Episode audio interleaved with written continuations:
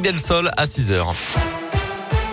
Et à la une, cette nouvelle grève aujourd'hui, mobilisation interprofessionnelle pour dénoncer le coût de la vie avec l'augmentation notamment des prix de l'énergie. Les syndicats de l'éducation réclament des effectifs supplémentaires pour faire face aux absences liées au contexte sanitaire. D'après le SNUIPP, la liste complémentaire a été épuisée dans l'Académie de Lyon.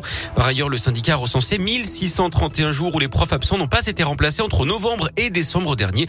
Du jamais vu d'après l'organisation qui demande également des hausses de salaire, la distribution de masques FFP2 pour tous et la création de postes pour garantir un enseignement de des manifestations auront lieu un peu partout dans la région ce jeudi.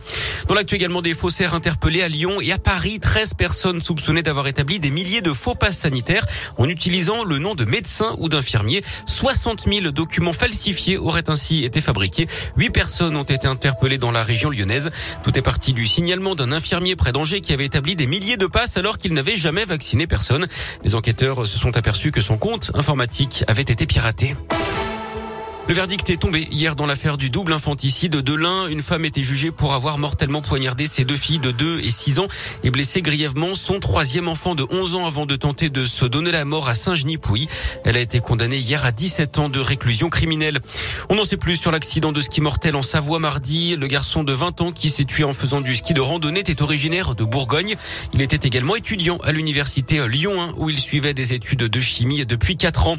Dans l'actu également, cette grosse frayeur hier vers 14h dans la station de ski de Chalmazel dans la Loire. Une fillette de 8 ans a chuté du télésiège alors qu'elle était à plus de 10 mètres de hauteur.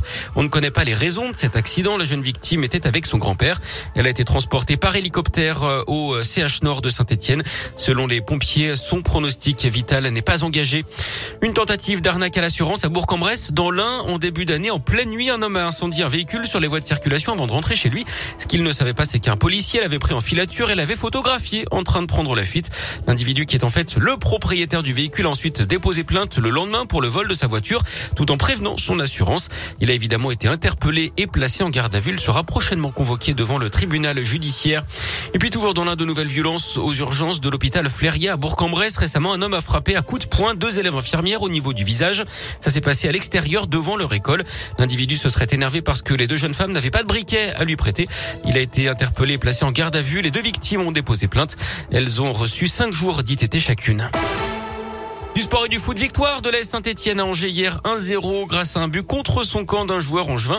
Les Verts restent derniers mais reviennent à deux points de Lorient avant-dernier. Et puis du handball avec la qualification des Bleus pour les demi-finales de l'Euro en Hongrie.